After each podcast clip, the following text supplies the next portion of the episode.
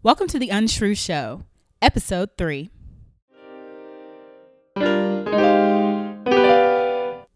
Hello, everyone. How's it going out there? Things are great over here. I'm excited because it's now December and I love looking at all the holiday decorations and listening to all my holiday stations on Pandora and Spotify. And I'm just really into the holiday spirit right now and excited that um, I get to see my family again uh, in a couple weeks, right? And I, we'll get to hang out with friends, and I'm going to a holiday concert and a couple holiday parties. So this month is going to be really great. Um, and I hope the same for you guys. I am going to get started with all of our trending topics. So over the Thanksgiving holiday break, I saw Moana and I loved it. I thought it was such a great movie. Uh, like I said, I went with my girlfriend and we went to um, one of the like dine-in type theaters. I think it was Buckhead AMC Buckhead Dine.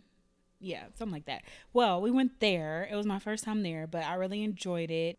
Lin Manuel Miranda did a lot of the music for the movie, which I really enjoyed the songs. I liked them. I, of course, I mean, with the Disney movie, I saw a lot of themes from Pocahontas, from The Little Mermaid, um, wrapped into Moana's story, which I didn't mind at all. Um, I appreciated them. And of course, they had the Easter eggs, which the one big one that I noticed was the I don't remember the name of the um, moose. Is it a moose from Frozen? When um, there's one part where you see him, and then I heard that flounder was in it. I missed that one, but it was right when um, Maui is singing "Thank You." And then at the at one scene, there is a shot of a coconut that looks like Baymax. If you guys have seen Big Hero Six, and you know who Baymax is, but it had like Baymax's face on it. So um, that's my new thing lately is watching these YouTube videos where people have all these conspiracy theories around Disney and Pixar films. So some of the Easter eggs um, they mentioned, but some of them, like the one uh, with the moose, I saw myself. But anyway, if you haven't seen Moana, I definitely highly recommend it. I think that it's amazing. I mean, it, it amazes me to be able to go to the movies and to see an animated film with all brown people, um, with all people of color, um, that shows off the Polynesian culture. And I love the Polynesian culture so much. When I was um, in high school, I went with my family on a trip to Hawaii and we visited the Polynesian Culture Center. And I just always remember that part of our trip more than anything else, just because you learn so much there throughout the whole day. You eat food like they eat, and they incorporated those things into the movie, which made it even more beautiful. And then the vo- the voice talent was so good. Um, I really enjoyed the Rock's character, and the girl who played Moana is Hawaiian. I think she's 16, and she did such a great job. But anyway, I'm not gonna use this whole podcast to sell you guys on Moana, but see it. It's really, really good. So, um, another thing that I was able to watch over Thanksgiving break was Gilmore Girls, A Year in the Life. Um, I was so shocked by the last four words. I'm not going to spoil them for anyone. And a couple minutes in, I realized I no longer needed to be Team Logan and I needed to continue to remain on Team Jess. There was a reason why I picked Team Jess in the beginning. So I'm going back to Team Jess, sticking with that. But I was just shocked with the where Lor- uh, Rory was in her life, not where Lorelai was, but where Rory was in her life right now. I just didn't see things happening for her the way that they were happening at the current time. But you know, it was a good a a good place for her to be just because she was always this like really really perfectionist really really driven really really focused person and this was the first time i feel like i ever saw her character just be just like the rest of us, like unsure what she wants to do, having career struggles, applying for jobs she doesn't really want, getting rejected from jobs she doesn't really want. I mean, it happens to the best of us.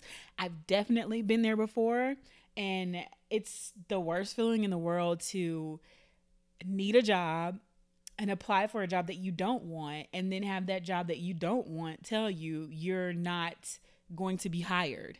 Um if anything the job process will make you learn so much about yourself and that's probably a whole another podcast for a different day but i i think that seeing her in this space or seeing her in that place of her life just took me back to when I went through it and um just seeing where she was in her relational life was a bit shocking to me, but I never saw Rory as a character who desired to be married. I never saw Lorelai as one either. So I wasn't too shocked about where Lorelai was in her life, but I was totally shocked by how the how the four episodes ended.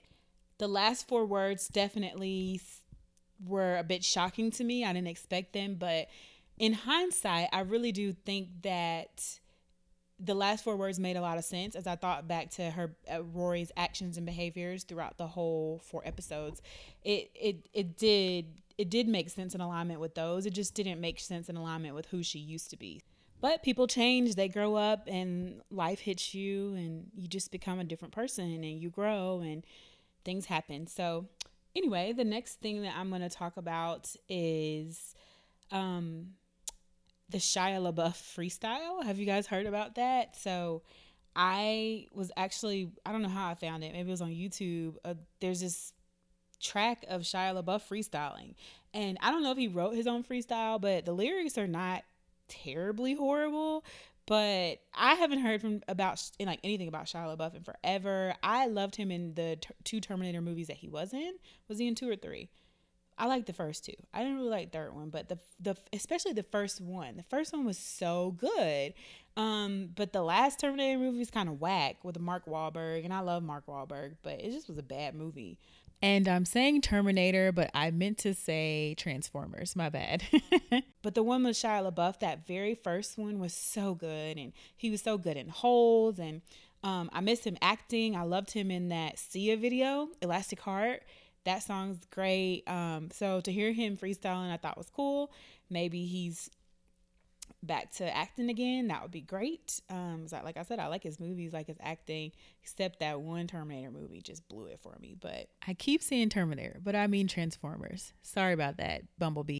And the next thing I'm going to talk about would be This Is Us. I don't know if anyone out there watches that show, but I swear every week it makes me laugh and it makes me cry and I just love the show. Um it's about these three siblings who are they just turned 36 and the first episode starts out with uh when they were born and how everything came to be because they're actually not siblings there's two of them who were born in a set of triplets and one of the triplets died so the same day, you know, after they have the kids, the parents are like, we plan to go home with three babies.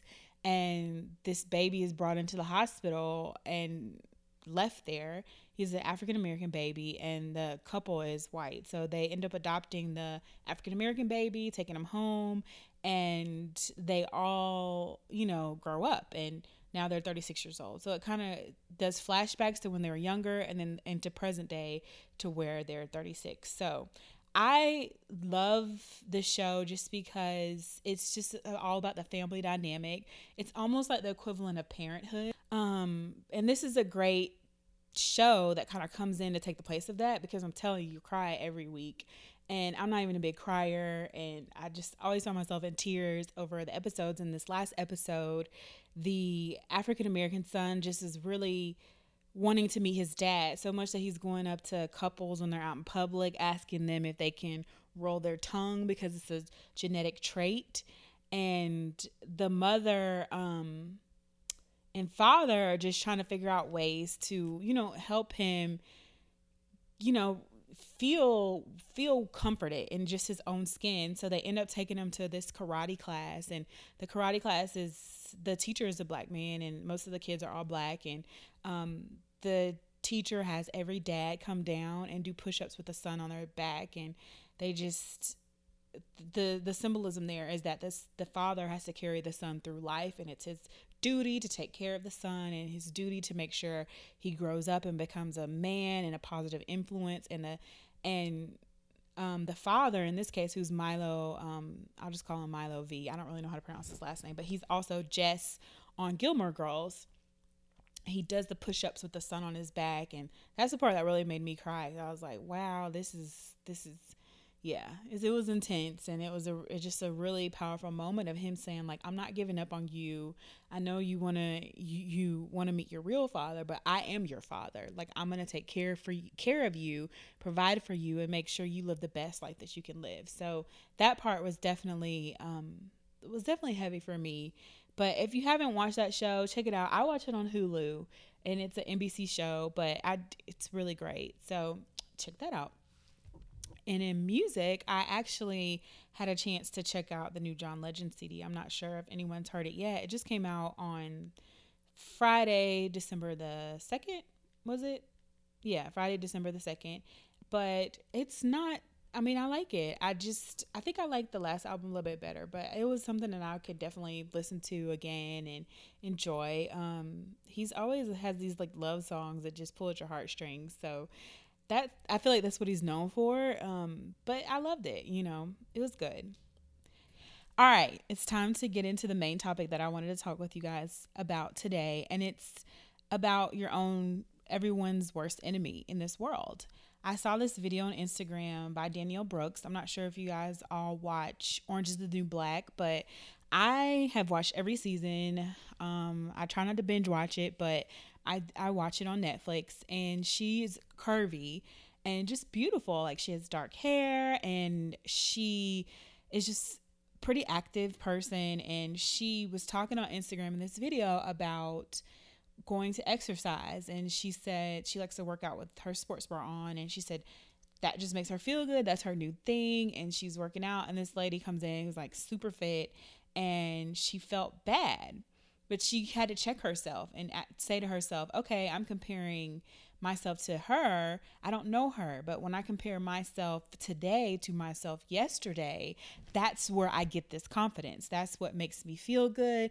That's what keeps me motivated. That's what keeps me going. And she just talks about how you shouldn't compare yourself to other people, which is totally true, but it's hard not to do that in this world of Instagram filters and always being turned on to just tell yourself, okay, I look good as I am. I look better than I did yesterday or I didn't eat as much junk food today as I did yesterday. So so I'm better off. It's hard to look at yourself and say, I'm good where I am and not compare yourself to other people. But I really appreciated everything she said because it's so true. You you, me and we all get caught up in this cycle of saying like oh well i'm not great because i'm not like that person. Or um, for me personally when i used to run races and um, run 5ks and half marathons and 10ks i would always look at the person running in front of me and say like oh i gotta run past that person. Or look at the person beside me like oh that person looks like looks like they should be slower than me because they're older or looks like they should be slower than me because they're bigger. And for the longest time when I first started running, I kept doing that and I wasn't getting better at running. I literally was running the same time and finishing the races at the same pace because I was so focused on that. But when I was training and running by myself, all I was focused on is myself and me beating myself in the previous times where I had where I was slower.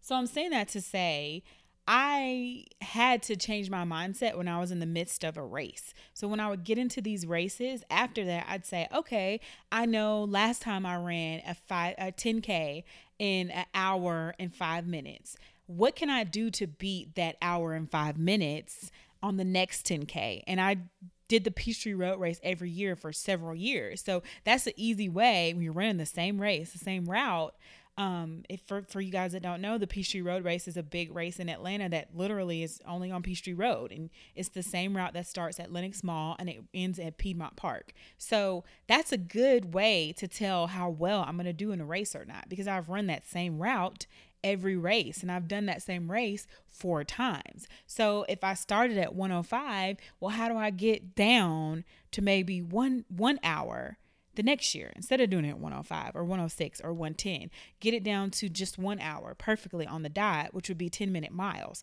How can i get down to that level? Instead of me running the race and looking at the person next to me saying they shouldn't be on my level. I don't know what level they're on. You can't there's no comparison I can look at someone and say, well, they shouldn't be able to run faster than me, but I don't know what they did yesterday. I don't know what kind of training they did. I don't know what got them to this level, and I can't do that. And thinking those things was keeping me from becoming a better runner because I was so distracted by someone else's race.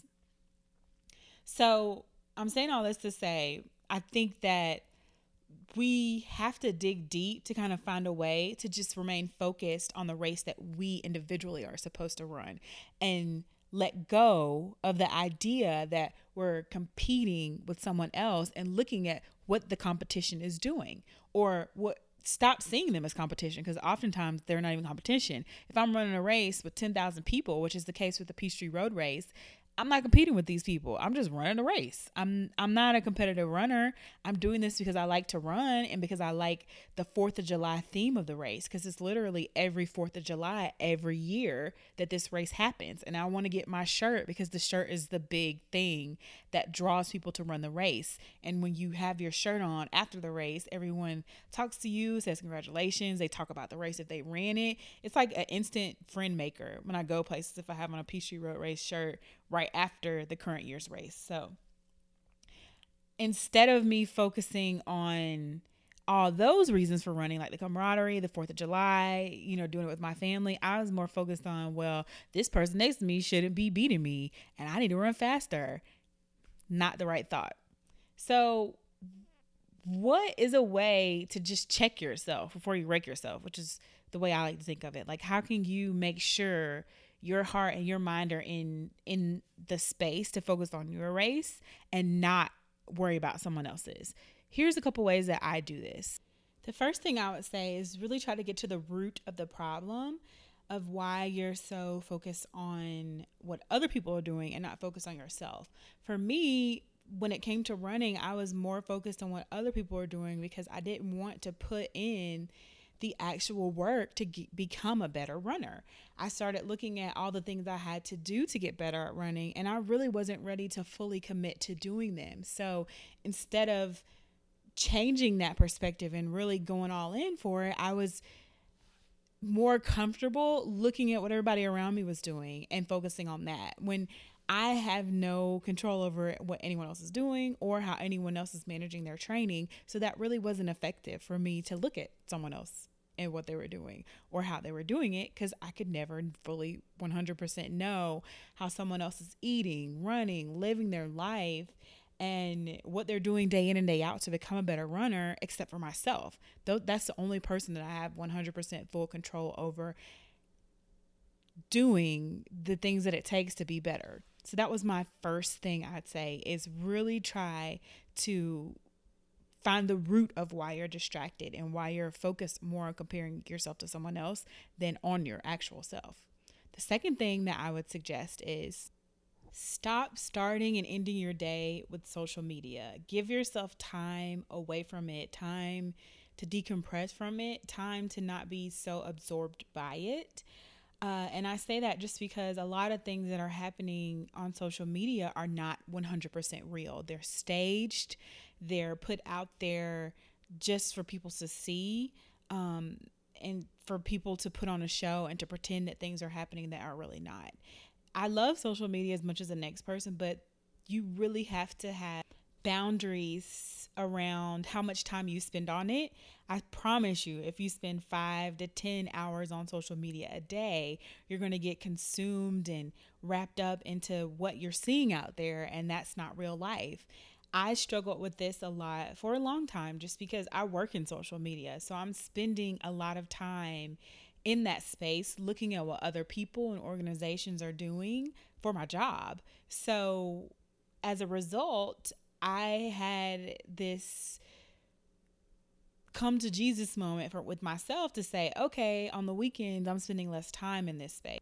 And I also just came to the conclusion that I can't look at this and give it too much thought. I can't I can't compare myself to these images that I see out there because I know as a person who manages the images and writes the stories and puts things together for for organizations that this is to help drive business. Um, and I know your friends aren't driving business, but they're putting out the best images that make them look like the best version of themselves, the most optional images. Like people aren't putting out images that they think they look bad in. Um, most people aren't. So they're putting out the best face that they have. And, you know, we all know what it's like when you come home and you take your makeup off and you have your like acne cream on at night. And like last night, I literally had like a mask that I wore to bed over some breakouts that I have on my face. So I'm not putting that picture up on Instagram. I'm putting the headshot that I just got back up. So look at it that way. Like, yeah, the headshot looks great and it looks nice, but it took a lot of effort that I'm not putting out there to get to this image of what you're seeing. So don't ever look at it and think like, "Oh man, I don't look like this person." Well, they're not showing you the dirty, grunt, hard work that it took to get there or you don't really know what that person's been through to have a smile on their face in one picture online that was taken in a moment in their life and they're putting it out there forever. So, detoxing and spending time off of social media will really help help with managing any type of thoughts of comparison from one person to the next. So I highly recommend that as a strategy to keep you focused on yourself and your vision and your own future. The third one that I talk about would be to just leave behind negative influences. I always think about this one Rocko song. I don't know if you guys listen to Rocko, but he has a couple songs that I still like to hear. And there's this one called Squares Out of Your Circle where it just talks about getting the people out of your circle who aren't for you.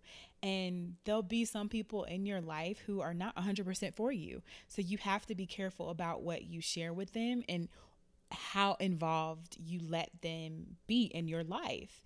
And there are different people in all of our lives who don't 100% support us or don't 100% root for where we're going and you start to realize who is there for you and who's not there for you. And for me what i started doing was just sharing maybe like one kind of big dream that i might have or want to do with the people closest to me. For example i was telling people that i wanted to start a podcast.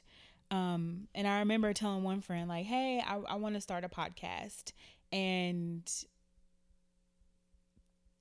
I just got that like dead silence and just kind of like a blank stare. And the reason why I got the silence and the blank stare is just because this particular friend doesn't listen to podcasts. So they really didn't get why I wanted to do this or what the meaning of it was. And after more discussion later, because it is my friend, after more discussion later and we talked through it, I realized, oh, I don't think she was trying to not support me. I really believe that she just doesn't get what a podcast is. She doesn't get the hype. She's not really feeling it, but she believes that I can be successful at whatever I'm going to do. So she's okay. And that silence didn't mean she doesn't support me. It just means she just doesn't listen to podcast. Um, or another one would be, I think I told someone, oh, that's what it was. I wanted to save like a really large sum of money. And the response to that was just, well, as soon as you save it, you're going to just use it up for for one big purchase and be done with it. Like I don't know what's the point in saving it. And that type of reaction tells me, okay, I don't need to share this type of information with you. Like I don't need to to to share this type of dream with you because you're not really interested in supporting me. You don't really see it happening. Let's not talk about it. I'm still going to do it anyway. And so, like I said, I would share little tidbits of things that I'd like to do with people in my life. And you start to see which ones are totally down for pushing you in the right direction. And then which ones are kind of like, nah, I don't think you can do it, but good luck. Um, and that's fine if they're like that. Maybe they have other value to add to your life, but you start to discern what you can and can't share with the people in your world. The final thing that really helped me keep focused on myself was to live in the present moment. I used to get so caught up in making mistakes, and that was really unfortunate just because I'm going to make mistakes constantly. I'm going to make mistakes every day. I'm going to fail at things often and I and I feel like the fear of making continued mistakes kept me from trying new things, kept me from putting myself out there into and kept me from stepping outside of my comfort zone. And in all those places are where the really awesome things happen for me. Like the times where I just walk up to strangers and start conversations or I used to go to networking events Or I used to be on dating apps and put myself out there in that way. And I didn't always get amazing returns, but I I at least tried at those things, you know? And I think that that's the first step is that you have to at least try. If I never tried all these things, and I can't say that they didn't work for me. Like, I can't say that Tinder didn't work for me if I never used Tinder. And there's a lot of people out there who don't use dating apps, but talk about how much they suck. And I'm not that person. I want to be that person who has tried something and didn't get the results that I wanted, but I'm able to evaluate what I did do in that space and come up with a better strategy to improve on how I go about getting the results that I wanted and continue to push forward towards that. And another thing that I used to do was really come down hard on myself and be really self-critical about past mistakes. Like oh i failed at this or oh i didn't do this well or oh i should have done this better or i, sh- I would be at speaking events and i criticize everything that i did. Like oh why did i wear this shirt? and just all over the place. And the thing is you have to let that go. Like it's past. Like all that all those moments all those times are over with.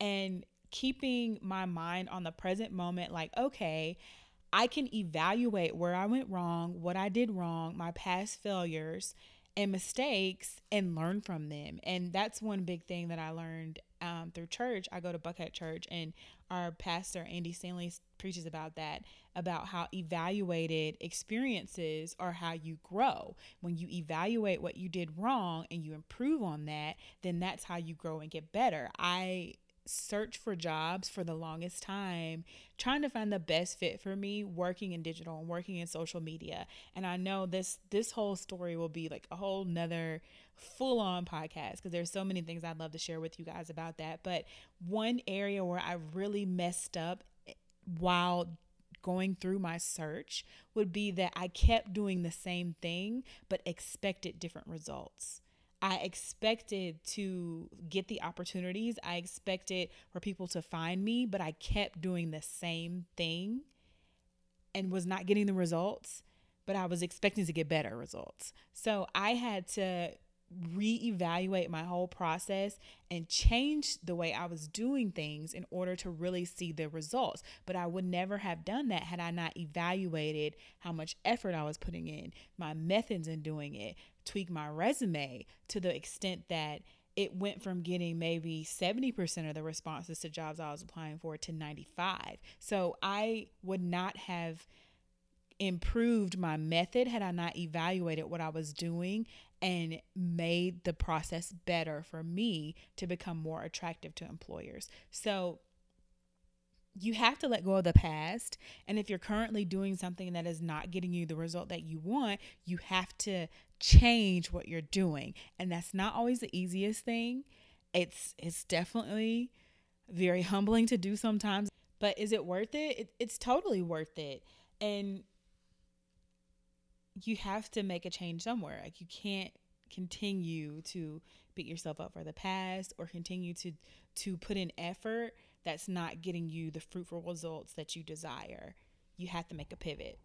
All right, we are changing things up a bit this this time. Uh, I know I normally do the peak in the pit, and that's what I call it. But I just came up with a fantastic idea to call it the shrew and the unshrew, since this is the unshrew show, with the shrew being the negative part of things and the unshrew being the positive.